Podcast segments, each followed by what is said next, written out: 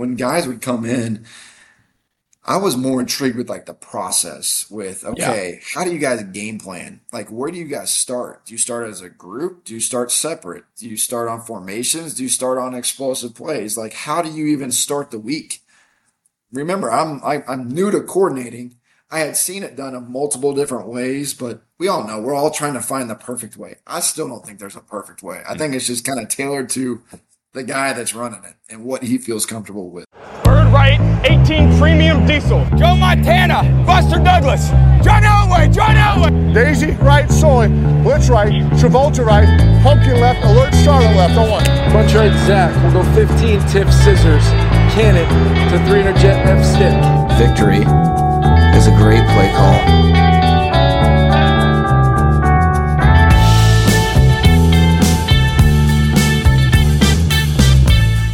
Right, coaches, welcome back to another episode of the Play Callers Club. We're fired up to be back with you, and we are really, really fortunate to have Will Stein, the offensive coordinator at Oregon, on with us. Me and Rashad got got to run into Will down in Mobile, Alabama, for the Senior Bowl. He was down there checking out Bo Nix, uh, lighting it up at the Senior Bowl, and uh, got to chat a little bit. And yeah, man, we really appreciate you coming on and, and chatting a little football with us. I'm really excited, Dan, about this, and Rashad and Jake. I've you know, the the joke around, I'm sure, I don't know, I wouldn't call it a joke, but to get on Dan Casey's Twitter and Instagram account is like, I mean, everybody's trying to get on that, and everybody gets excited. We had uh, we called it the Dan Casey off when we were playing Kenny Dillingham at Arizona oh, yeah. State. Kenny, you know, all of his gate formations the week before, so we knew we had to to bring out some stuff. I, I think I might have gotten on Dan Casey's Twitter last year a few times. So, oh, you're you're on there. You're to be on the yeah. show, man. You're you're on heavy rotation. I do have to apologize though. I think the first time you got on there was for a uh, like a direct snap punt when you're at UTSA or something. Yeah, I appreciate uh, that one. Yeah, yeah. I screwed you over a little bit with that one, but did we hey, have any good? Do we have any good music for that one? Was there any? Uh, like, you know, you, you may you may have had some good music. I at least tried to get you. I, I tried to get you something. Yeah, for I sure. Appreciate man. that. yeah. But yeah, man, we're we're pumped to have you on. I think you know what we try to do on this show. Obviously, we have play callers on. That's why it's called the Play Callers Club. Talk a lot about that process, but I think before we jump into the football stuff, I'd love to just kind of take you back to your time as a Texas high school football coach, coaching at Lake Travis. Um, can you just take us back to that time a little bit in your career, your development, and and give us a, a little behind the scenes of what that was like for you? Yeah, well, I mean, my first real taste of Texas high school football was in 2015 when I got hired on at University of Texas. Mm-hmm. And two weeks prior to my hiring, they hired a guy, or Charlie hired a guy named Jeff Traylor. And I knew guys on the staff because most of them had coached me or I was on staff or played for Charlie at Louisville. So I knew a bunch of the guys already. But, um, you know, there was like a gravitational pull towards Jeff Traylor. And I had really no clue about Gilmer. I had thought I knew about Texas high school football, you know, the Friday night lights and what it was all about. But Jeff was really the one that light me on it with all of his stories, with his comeback stories, Gilmer versus Gladewater. I mean, yeah, just some some really cool, unique stuff that you know, I had a great high school career. I played at Trinity High School in Louisville, Kentucky, which is a you know, a powerhouse in the Midwest and played for Bob Beatty and Andrew Coverdale, like had some incredible coaches and mentors. Um, but when I met Jeff, like I knew something was different about Texas high school football. Then obviously spending three years at UT, getting ingrained in the state. And then um, it was bowl prep for Missouri for the Texas Bowl, the mighty Texas Bowl, the Longhorns versus the Tigers. And I, uh, you know, I went up to Tom Herman that that bowl prep. I said, you know what, coach, like we're doing these scout bowls. Like, how come Tim Beck gets a call? Why don't you let me call it one time? You know? And so he did and uh, you know I had my my call sheet on like a, a, a practice script. You know, I was doing it. While we were doing the bowl prep on the side. You know, in between scout periods, I'd write up some plays. You know, what I wanted to run that I knew that the kids could go execute. And so I got my first real taste of what calling it was like during that Texas bowl prep. And so I had the itch, and you know, I had some FCS offers to go be receiver coach or be a, a position coach somewhere else, but you know, it was, I guess, March of 2018. Um, somebody on staff told me that Mike Wall had left Lake Travis and that the offensive coordinator job was open there. So I was like, okay, well, I know I know all about Lake Travis, Baker Mayfield, Garrett Gilbert. I know they had a kid at the time named Garrett Wilson as a receiver. Um, I was like, okay, well, this seems pretty cool. I've been at UT for three years. I've been a quality control for five. Like, hey, why don't I go kind of see what this is like and and see if I can get a plug in? And Hardy McCrary had helped me get on with Hank uh, Carter over at Lake Travis, and Jeff Traylor had helped as well. Tom Herman, I believe he called for me as well. So I went over to Lake Travis, and um, Hank interviewed me, and uh, you know, a few days later, he had offered me the job, and it was uh, at that point in my career was a no brainer. You know, I I knew I wasn't going to get bumped up necessarily at Texas. I knew I would have to you know, go to a program that, you know, everybody thinks might be lesser, even though they're all great. Uh, but, you know, an FCS level, something like that. And I figured, why not go to Lake Travis where it's basically an FCS level job? No doubt. I mean, yeah. Intensity, the off season, the, the, uh, the fandom, the, the community, everything that Lake Travis is to that community and that, that football program, it was a no brainer for me when I got offered the job. And, you know, it was just, I'm obviously at a premier place right now at Oregon. This is honestly the, the greatest job that you could probably have as an offensive coordinator. no doubt. But I will say my two years spent at Lake Travis in 2018 and 19, it was this mo- it was the most fun I ever had coaching. You know, we uh, had great kids. We had great support. Hank is still one of my best friends to this day. Um, the camaraderie within the, st- within the staff uh, the kids I was able to coach, Garrett Wilson, like I said earlier, Hudson Card, um, had some phenomenal players. We made a great run both years. We got beat in the semifinals both years to uh, by North Shore, who was just absolutely loaded. Oh, you know, yeah. Demetrius Davis, they had Zach, um, Zach Evans, oh yeah, Zach Evans. I mean, both tackles played in the SEC, so they were absolutely stacked. You know, funny story about that. In, in, 18, we went to NRG to play them, and I told my wife, I was like, "Yeah, I think we got a chance. I think we're, I think we're going to beat them." And my wife Darby, she said she showed up to the game and saw them in warm ups and was like, you guys have zero chance against these. Zero. got some good scheme. she was like, "How could you ever tell me that you could beat these guys?" I was like, "I just felt like we had a good team," and then saw those dudes. I was like, "Yeah, that's probably not going to happen this year." Different but, team, different team. yeah, it was. Um, I mean, it was incredible. It was everything that you could want for and more. And I mean, I cried like a baby to those coaches and to those kids when when Jeff, who was my mentor, like almost like a second father to me, when he asked me to go to UTSA, it was again at that point it was a no brainer. But I mean, just everything that poured into those two years at Lake Travis and going from PE, uh, you know, I teach Texas. Uh, to to get a bump up to ISS, right. I ISS year two. Year two, I was in ISS. That's where I did all my, you know, my scout cards for practice and you know any type of you know game planning that I didn't have time at you know my own desk. It was uh, done in those ISS rooms. So oh yeah, it was an awesome experience, and I'm forever grateful for for Hank uh, to hire me and to go through that with him. So you talked about you know moving from being a QC to being an offensive coordinator, and I know you talked about kind of the Scout Bowl is kind of what inspired you a little bit, but you know how how hard of a jump is that to go from somebody with really not a lot of involvement in the offense to completely running your own offense?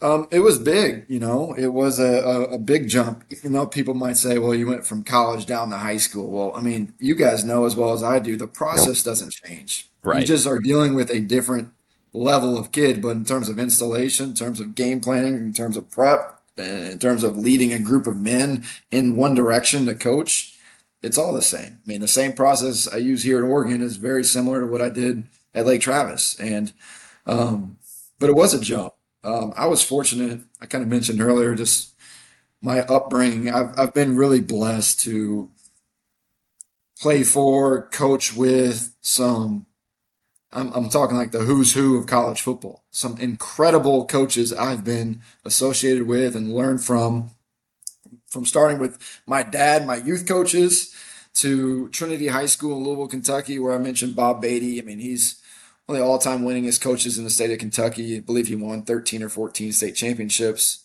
Um, Andrew Coverdale was my offensive coordinator who, I mean, I'm Can't sure most that, people man. listening to this, right? He actually, I had him on with our offensive staff last week and had him just clinic our guys on wide zone and play actions off of it and hardball runs and duo and adding extra guys in the, in the into the run scheme. So he's as, as good of a coach as I've ever been around, ever had, and I was fortunate to have him be my high school offensive coordinator and Can I, coach me. can, I, can I pause you for one second on on Coach Yeah. Coverdale because he's a huge inspiration to me and some of the stuff that I've done. You know, read, read all his books that he's written. I think he's at he's at uh, Saint X in Cincinnati now. That's right. Yep. Um, but just an unbelievably intelligent coach and teacher, like teacher of coaches. What was that like as a high school kid getting to play for a guy that was that just intelligent when it comes to the game of football? Well, he made the most complex things seem so simple. And Yeah. we were so far ahead of majority of high school football programs around the country in terms of our scheme, um, the ability for the quarterback to control things at the line of scrimmage, our mix and match of tempos, playing in a huddle, out of a huddle. And he was an expert at uh, game planning to the uh, personnel that he had. You know, one year we were 20 personnel. The next year we're 11. The next year we're 12, 13. Like he was just so good and creative at at fitting the scheme, which was wide zone driven, play action, naked, spacing, um, fitting that scheme into the players. And he was never, um, you know, complacent. He was always on the cutting edge, like I said, and, and just an incredible coach. You know, especially, you know, he didn't play quarterback, but he taught me things then as my quarterback coach coordinator that I still use today. You know, still use. Um, and yeah, he's just still a, a very close friend to me now. And we bounce ideas off each other all the time. He's always looking to grow, as as am I. And yeah, I mean, really, really lucky to have Coach Cub. It's awesome. It's awesome. Yeah. And then you jump forward to Louisville. And my first quarterback coach was Jeff Brohm. Uh, my second one was Matt Wells. Then I had Mike Groh, then Shawn Watson. I mean, this is crazy. Shane Steichen was a quality control at Louisville in 2010 in the quarterback. yeah. Sherrone Moore was our GA at Louisville. I was with Holy Sharon cow. for five years. You Holy know, um, Shawn Watson, he took the complex West Coast system and made it really simple for all of us to learn. Uh, one of the best coaches I ever had. Um, then I worked for Bobby Petrino in 14. Uh, I got back with Char- Coach Strong and, and the crew at Texas, but that's where I met Jeff Traylor. You know, I worked hand in hand with Jay Norvell.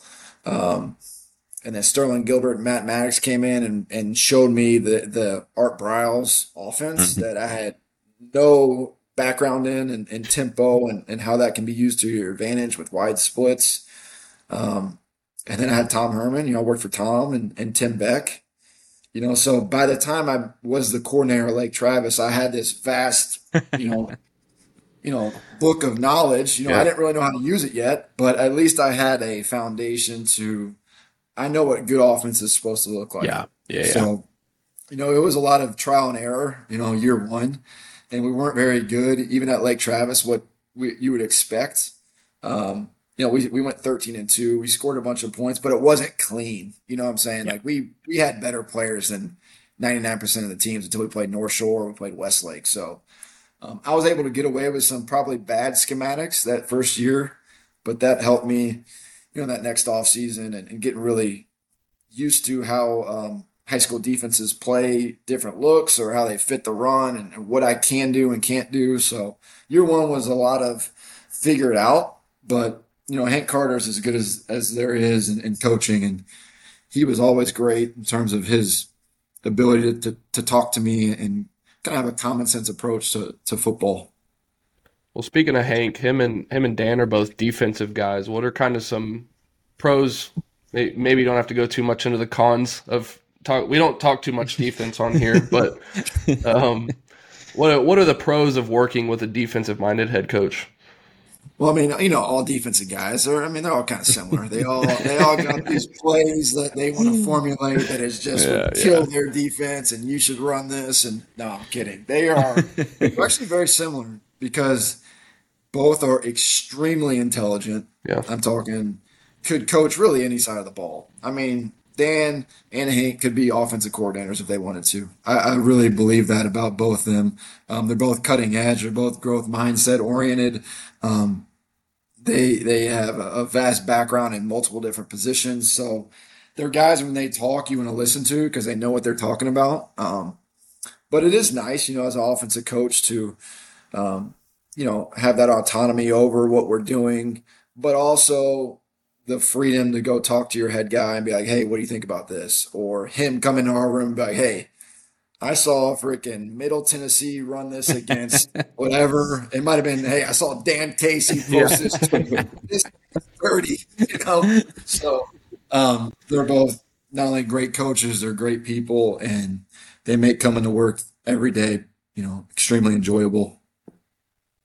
That's awesome. So let's uh let's fast forward to this past season with Oregon, you know, I think as a play caller, you always have moments where you're like, man, I need to get that play back. So think through a time where you called a play and you can talk through the scenario before comfortable in which you wish you're like, man, I wish I had that play back.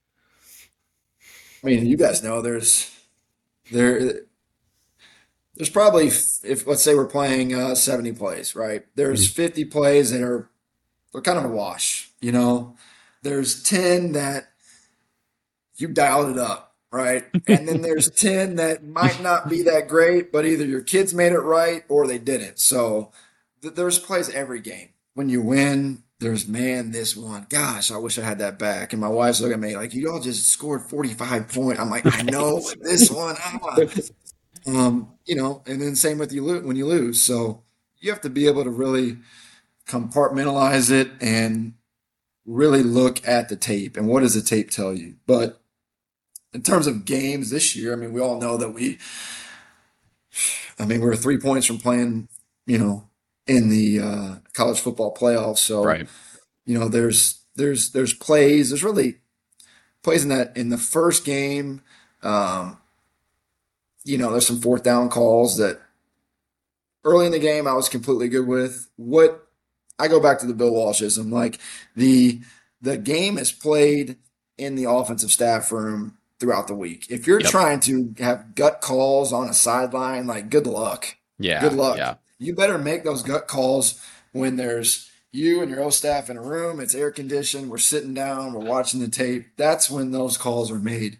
So, and now are there plays within a game that you got to kind of think outside the box or make adjustments? Sure. But I mean, how many times do you completely change your game plan? I mean, really, yeah. there's not a lot. If mm. you happen to completely change your game plan in a game, that means you didn't do crap during the week, you know, to prepare. So, but uh, you know, the the third and two, fourth and two sequence in the first matchup against UW, I mean, that's that'll haunt me for a long, long time. Um, you know, you have a chance to, to, win the game on the field and take a knee um, to go on a four minute drive. We probably needed another first down after that, but uh, you know, that was critical. Um, you know, third and two, we we had really a duo scheme called with a check to a sprint out, and it was off a sideline, and you know, communication was not clear. So we ran the ball into you know blitz defense with everybody and their mom up at the line of scrimmage and got stuffed. And then fourth and two came off, and I called a base down pass, um, thinking to move the pocket to create a pick and it was just a really poor play call. So that was uh, one looking back. If I just call the fourth and two call that I had on my sheet, that was in the calm, cool collectiveness of an offensive staff room, I at least could have left that game knowing that I called what I said I was going to call.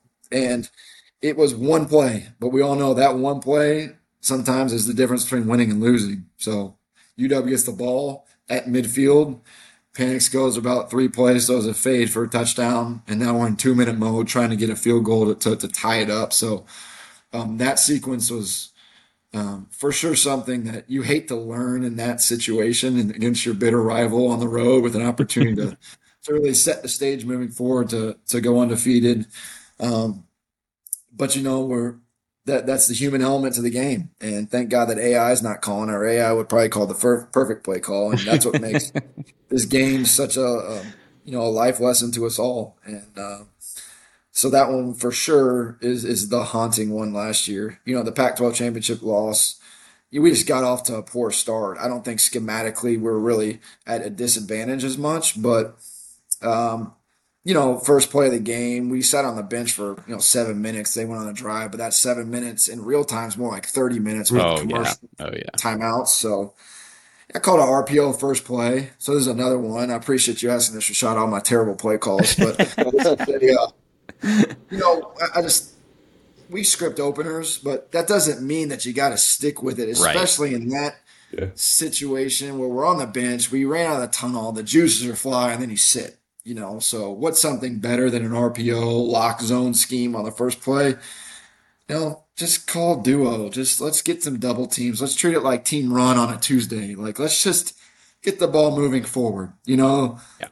that's something looking back. You know, in terms of a teachable moment for me is you don't you want to stick with your openers because we love them, right? Like this is this is it. We're just gonna set this up. But in that situation, hey, let's just hand the ball to Bucky. Let's get our guys getting some double teams and and let's call a hard ball run that that we like and that we liked in the game. You know, regardless. So um, those are two moments, and you know, there's learning moments every game, and that's the that's the beauty of it, and the chance to improve and get better for the next week. Well, the reason Rashad asked that question to all of our guests is because we had to play. We played a single wing team in a championship game a couple years ago, and we got iced out hard.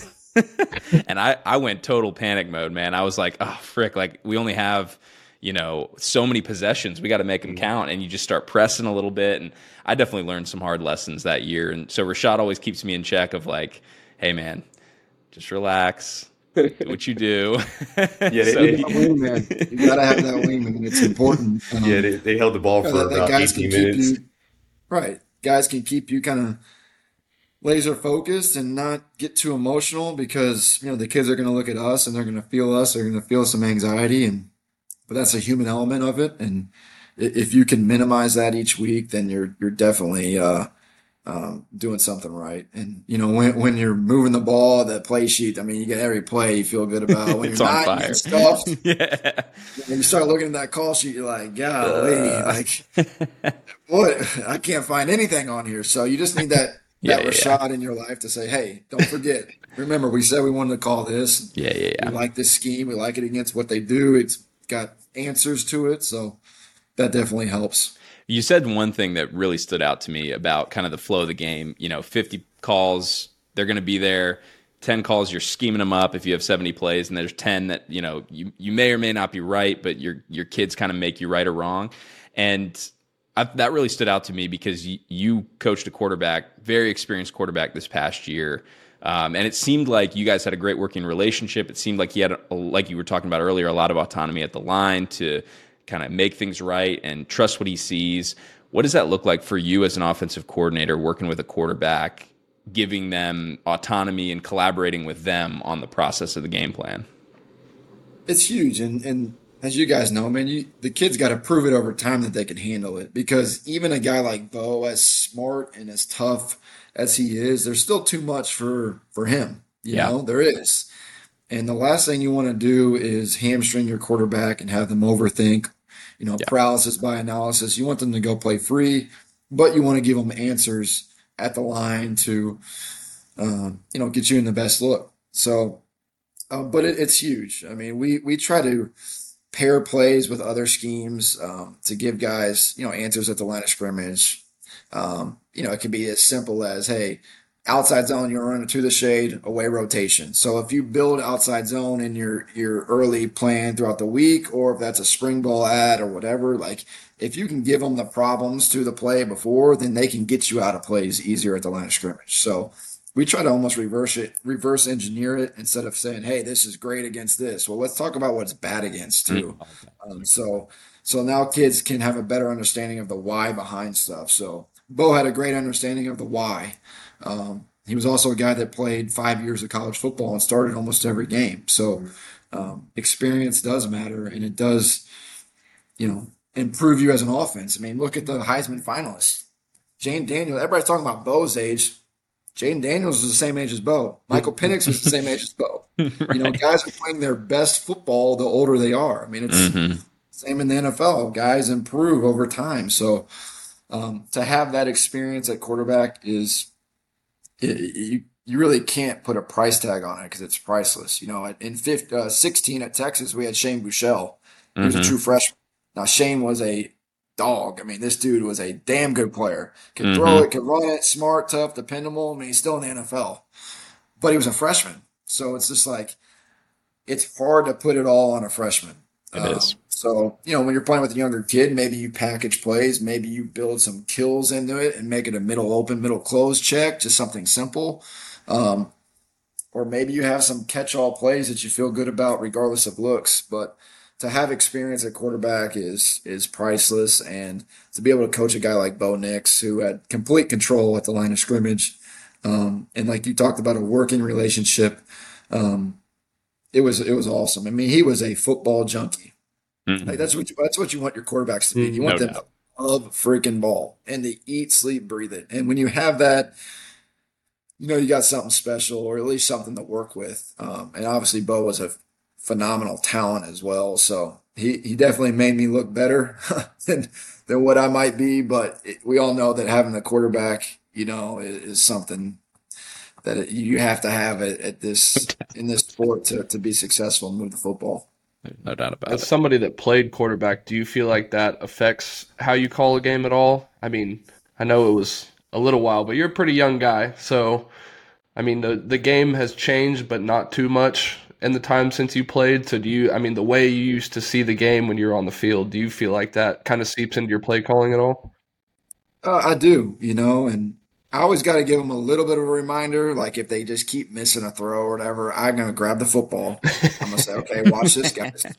And I throw it. I usually hit it. and I say, it's not that hard. You guys make it Easy way throw. too hard. hmm All, Exactly. all these little throws and hip stuff, looking like Dax pregame. I mean, come on, man.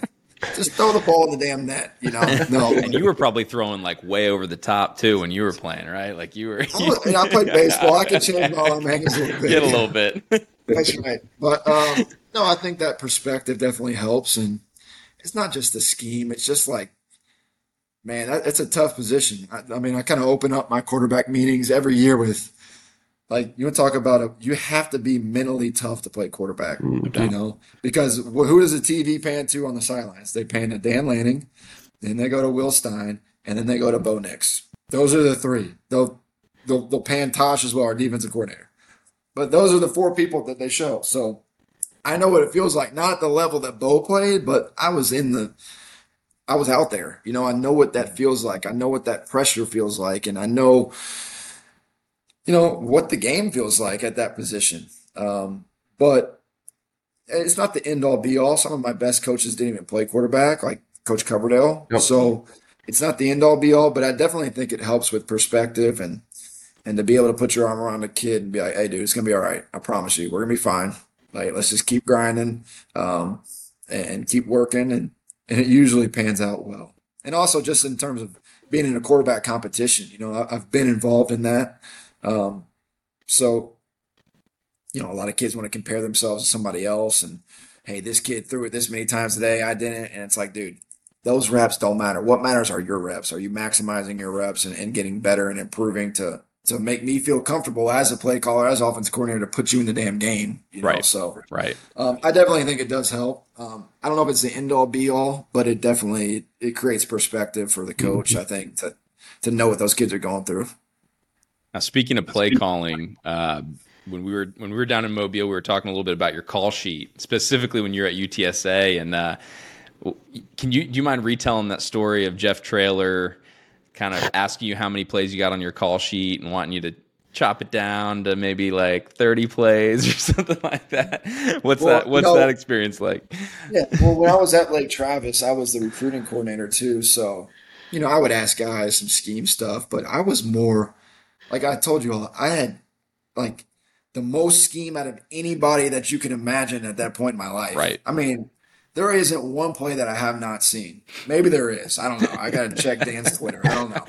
But sure I'm, telling you, it. I was, but with Petrino, we had, you know, 300 calls on the sheet for a game. Watson, West Coast, we had a ton of calls. Cub carried a lot of offense. I've seen a ton of offense. So when guys would come in, I was more intrigued with like the process with, okay, how do you guys game plan? Like, where do you guys start? Do you start as a group? Do you start separate? Do you start on formations? Do you start on explosive plays? Like, how do you even start the week?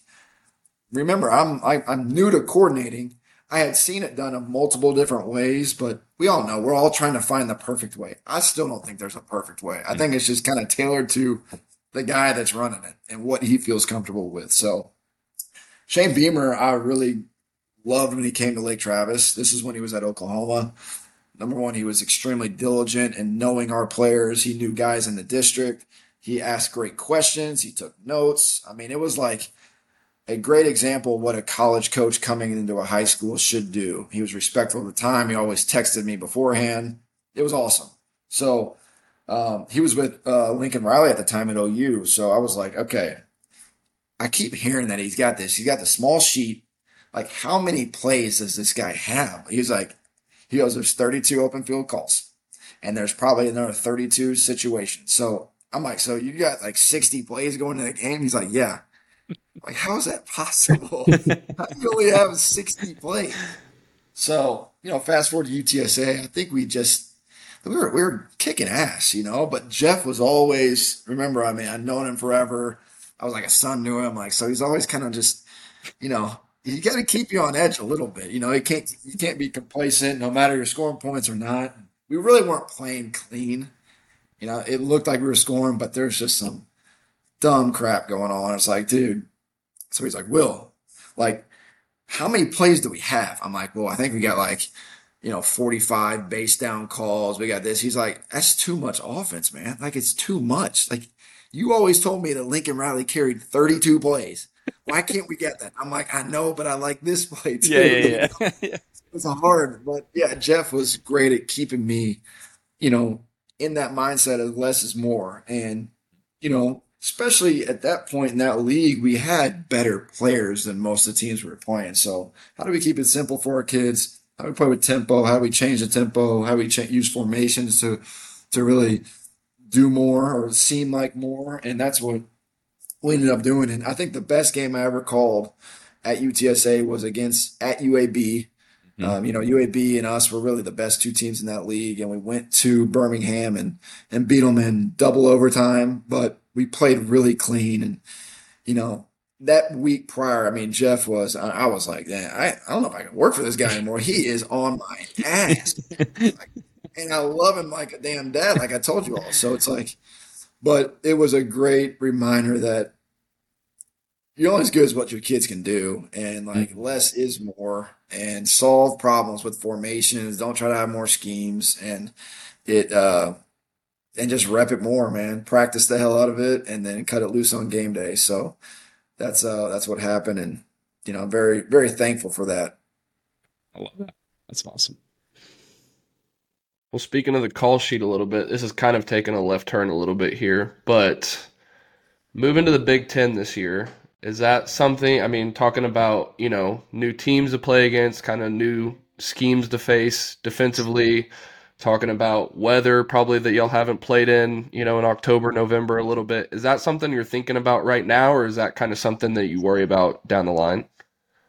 You know, it's funny because, you know, you mentioned weather and that's one thing I think we're kind of set up for. Yeah. Because yeah, I mean, we we get weather up here. It doesn't mm-hmm. snow, which mm-hmm. is kind of weird. I, you know, when I came up here, I figured it would snow, but it kind of it missed rain. So yeah. we, our kids were out there this morning and it was drizzling, it was 30 degrees, you know. So I think we are, is it Michigan? Is it Wisconsin in November?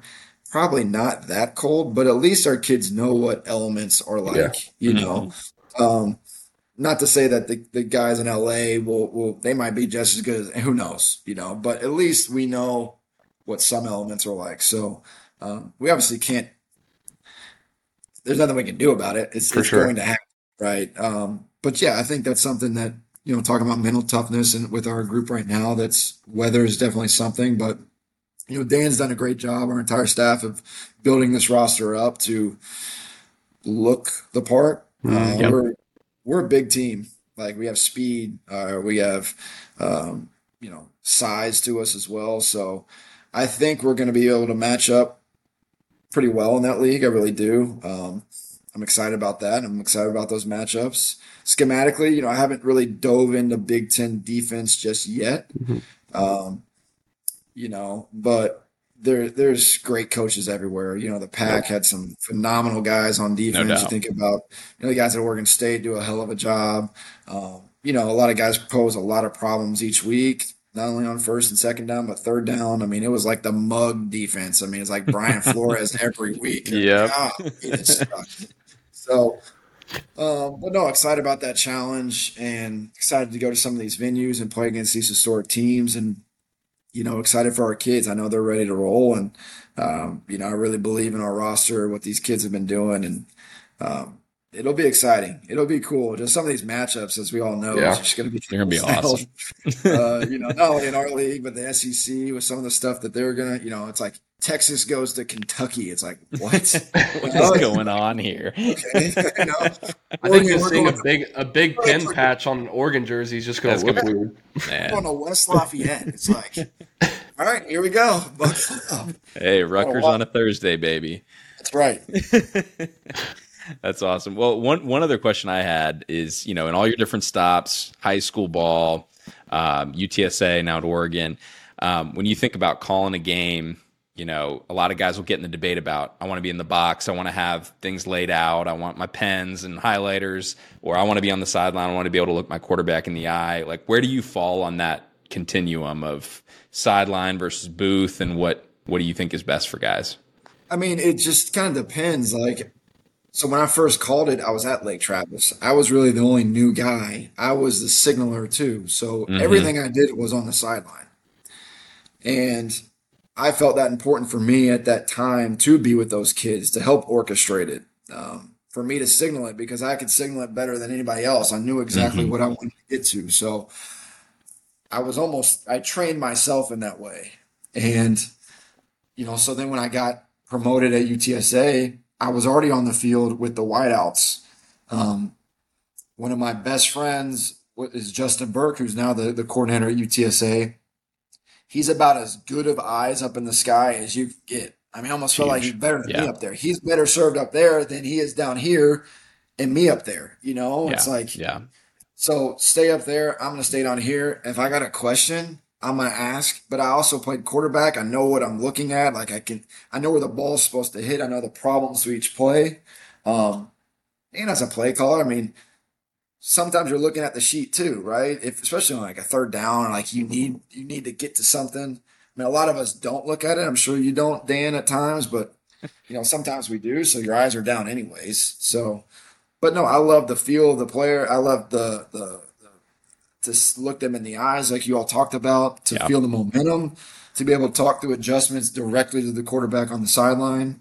Um, you know, I actually called the spring game here from the box last year because we do like a green, you know, it's an inner squad. So um, Dan didn't want me running back and forth between sidelines, which I totally get. It would look kind of weird. So I called it from the box in Autzen, and it was the worst experience of my life. I was like, all right, like go to sleep up there. It's fucking boring. I'm like, this sucks. I can't talk to anybody. If I want to call, they got to hey yell down. I'm like, this is why I don't come up here. You yeah. know, it's too quiet. I don't like that. It like freaked me out. So I was like, I literally was looking at the guys. I'm like, yeah, this is why I do not come up in the box. I like to go down the field, and I like to just shoot. I like to dab people up. I like to right. field. I like talking to Dan, our head guy, face to face. You know, yeah, and like yeah. if I need a timeout, I can at least look to him like, hey, let's call timeout. You know, something like that. So I love the field, and I know a lot of guys in NFL call it. I know they're also head coaches, so they wouldn't be up in the box anyways, but if you really trust your guys up in the box, you know, Drew Mehringer's up in the box for me here, who's phenomenal. Yeah. Um. That really, really helps. If you didn't feel confident with people upstairs giving you correct information, that might make you go up. But I would say you need to train them better too, and to, to get them looking at specific things. So yeah, it's all it's all personal preference. I just prefer to be on the field with the players. No, that makes sense we're we're close to our time here. Does anybody have any one last question maybe before uh, we we let you get back to back to work? I guess I got to redeem myself from earlier. So we're gonna go. We're gotta going go to opposite. Yeah, yeah, yeah. Going to opposite. Um, you know, you mentioned the bowl prep game you did back for uh, Texas versus Missouri. I guess uh, just think through your career. Like, what do you enjoy the most about play calling? Did you say what I what? What do you What do you enjoy the most about play calling? What do I enjoy most about play calling? Man, it's just like it's definitely like an adrenaline rush, like like a, a high or so. You can't really.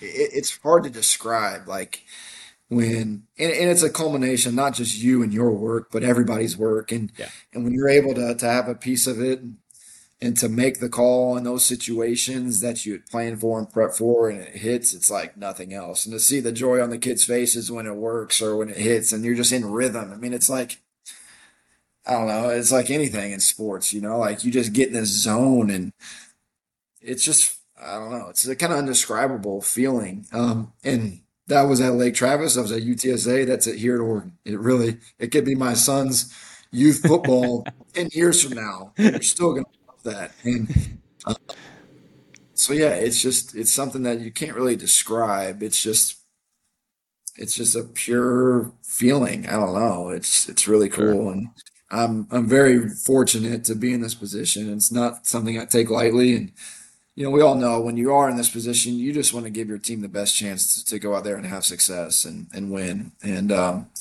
and you know, it takes all of us to village. When when it's just you, it can be pretty lonely because you know it, it, it takes everybody. It really does. At LT, I had great support. Guys that had won a ton of games. At UTSA, we were kind of in there from the ground roots up and built it together. And here, you know, you got phenomenal staff and support to help you through it. So um, it definitely helps when you got guys on your side and, and players that can go execute it as we do here. So, um, yeah, man, it's a really cool feeling.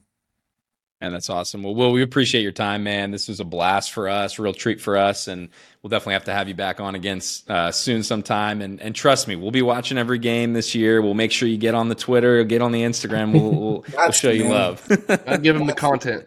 we got to get you some love. you. Yes. No, anytime you guys want to talk, man, I, I love doing this. Even after spring, if we want to get together and kind of reconnect, we, No doubt, we can we'll do, do it it. whenever. You guys We'll do it. are awesome and, and really appreciate y'all having me on. Absolutely, man. This is awesome. Appreciate you. Victory is a great play call.